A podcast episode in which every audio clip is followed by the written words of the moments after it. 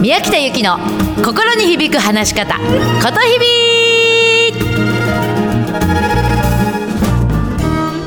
おはようございます。ことひびの宮北由紀です。はちがつにじゅうににち木曜日、いかがお過ごしですか？ことひびとは言葉が響くと書きます。自分の心に響く言葉でお話をしてくださいという名前でございます。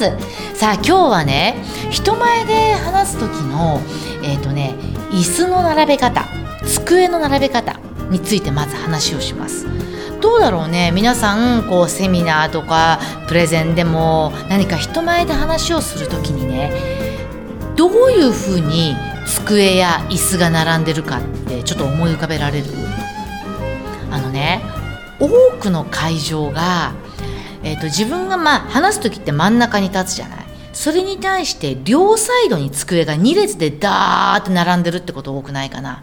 要は自分の話す真ん中がスコーンって開いちゃる、開いちゃってるってことで、もし今後そういう会場に、まあ、出くわしたらですね、それやめてもらいたいのね。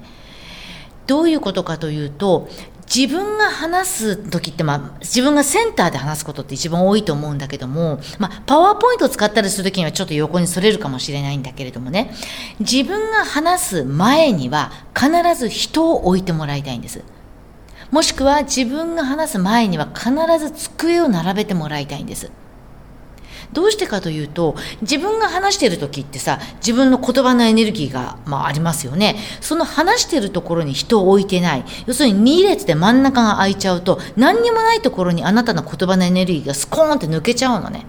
非常にこれもったいないんですよ。なので必ずあなたが喋る前には 人, 人とか机を置いてください。これね、イメージできるのは映画館とかさ、とかお芝居の劇場とかって想像してみて。映画館とかお芝居の劇場でさ、真ん中が空いてるとこってないでしょ。あったら本当教えてもらいたいんだけれども、ないのね。それはなぜかというと、真ん中が一番見やすいし、一番こうなんていうのかな、エネルギーが飛んでくるから、うん、なんですね。なので必ず真ん中には人を埋めるって覚えてください。で、よくあと引かれるのは、机をあの使う場合と椅子のみにする場合、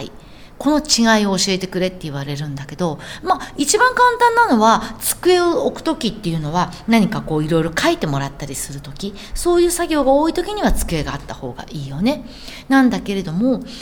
えっとね、えっとディスカッション、ディスカッション形式で何か話をするとか、隣の人とこうなんかワークをしたりシェアをしたりとかっていう、そういうときには机はない方がいいかも。今バインダーとかで固くね、メモできるものはあるから、一体感が早く生まれるのは実は椅子のみの時なのね。机があるとそれだけでも、机を挟んでお客様と自分の間に机があるでしょ。それで一つ壁になるから、うん、だからもちろん何か書くものが多いという時には机を置いた方がいいんだけれども、一体感を求めるならば私は椅子だけの方がいいと思います。で、合わせて演題ね、あのー、よくこうなんていうの、自分の前にあの演題、原稿とかを置けるような演題、これはあった方がいいのかない方がいいのかって話なんだけれども、これはね、私はない方をおすすめします。これさっきの机と一緒で、演題が前にあると演題を挟んで相手と自分の間に壁ができちゃうのね。うん、だから私は演題は置かない方がいいと思う。でもさ、当然、ね、にじかんもさんじかんも、あるいは丸いちにちこう話をするって言った時に、多少なりともちょっとメモとか原稿って必要だったりするじゃない。じゃあそういう時にどうしたらいいか。私も丸々いちにちセミナーとかやったりするんだけれども、そういう時にはね、私ね、譜面台を置いてるんですよ。で、譜面台ってさ、自分の真ん前には置かないじゃない。どっちかサイドに置くわけ。サイドに置いて必要な時にチロッチロって見る。そうすると自分とお客様の間には何もないからいいよね。うん。だからそうやってお客様と早く一体感を生み出すためにも、会場を一体にするためにも、自分の前にはな何も置かないことが私はいいんじゃないかなと思います。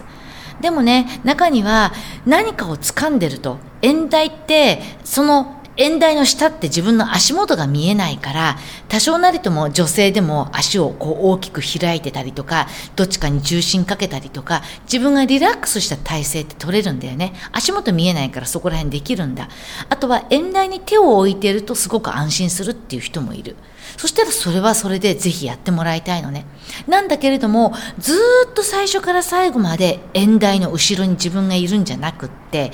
例えば最初の挨拶とか自己紹介、あとは一番最後の何か締めの部分とか、何か要所要所自分が演台の前に出てくるっていうタイミングは作ろうよ。うん、それだけでも全然違うから、ぜひそうやって自分の前には何もない、お客様と自分の間には何もない時間っていうのを要所要所に挟みながら演題もうまく使いこなしてみてください。はい、そんな話でございます。はい、えっとね今日はもう一つですね、あの最近ちょっと最近の私の気づきね、私ねもうねどれぐらいかなじゅうねん近くヨガをやっているんですよ。で、ヨガの中でもね、私が今ハマっているのがアシュタンガヨガって言って、まあ、ちょっとこうアクロバティック的なヨガなんですね。で、毎週毎週私はこうヨガに行っているんだけれども、そのヨガ、アシュタンガヨガってすべて動きが決まってるのね。で、変な話ね、呼吸の数まで決まってんの。まあ、私はまだまだそこまでいかないんだけどね。で、えっと、先生がいて、その先生のカウントが絶対なの。自分がこのポーズ気持ちがいいなと思って勝手にこう自分が長く伸ばしてやったりとか、苦手だからって勝手に早くすることができないのね。その先生のカウントが絶対で、その中で動いていくっていうのが一つアシュタンガヨガのルールなんですよ。で、この、ま、昨日ね、そのアシュタンガヨガをやりながらね、ふっと思ったわけ。今私はこのポーズをやってると。今やってるこのポーズはもう二度とやることはないんだなって。って思ったわけで、きてもあ今日はいいぞ、調子いいぞ、今日は足がきれいに上がったって思っても、もうこのカウントが済んだらもうおしまい。ああこれできなかったって思っても今日はそこでおしまいと、うん、できてもできなくても今が終わったらもう終了、うん、ああできなかったって過去のこと考えたり、あとはああのあと苦手なポーズなんだよなって先を考えることもない、もう常に今ここなんだよなってって思ったわけ、うん、なので今ここを全力投球してやるって、ああこれって日常生活の中でも使えるなっていうことを思ったわけですよ。でね、合わせてねこう全部そのヨガが終わって呼吸を整えた後、あのそのアシュタンガヨガの先生が必ずこの言葉を言うのね。今日も素晴らしい一日に感謝します。私たちの素晴らしい人生に感謝します。でこれを言うわけ。手を合わせて目をつぶってね。でね、この言葉ってね、まさにね予祝なんですよ。予祝って言葉みんな知ってます？あの予定のように祝うって書くんだけど、あらかじめ祝っちゃうっていうことなのね。これってもともとはいちねんかんの農作業や秋の豊作をあらかじめ祝ううん、一つの言葉として生まれたんだけども、田植えをする前から今日は豊作だやったーって言って先にお祝いしちゃうんですよ。そうするとその年にはいっぱいお米が取れるって前祝いをする、もうもう豊作だからっていう風にして、まあ、前祝いみたいなもんですよね。これを予祝って言うんですよ。最初に言っちゃうの。そうすると今日も素晴らしい一日になるんですよ。これって言葉のエネルギーなのね。過去形完了形で言うんですよ。今日も素晴らしい一日に感謝します。私たちの素晴らしい人生に感謝します。だから私もこの先生の言葉の後にいつも小声で同じことをつぶやいてるのね。そうすると今日一日がついてるんですよ。今日一日が素晴らしい一日になるわけ。声に出して言うと本当これって不思議。自分の声って自分が一番聞いてるからね。今日も素晴らしい一日なんだって声に出して言うと、自分の体のろくじゅっちょうの細胞が、おお、今日素晴らしい一日なんだ、おお、そうかそうかって言って、それを意識して行動が変わるんですよ。うん、今日はなんかいい一日なんだよねって、今日一日本当素晴らしいんだって言うと、本当そこを見つけて行動は変わるんですよ。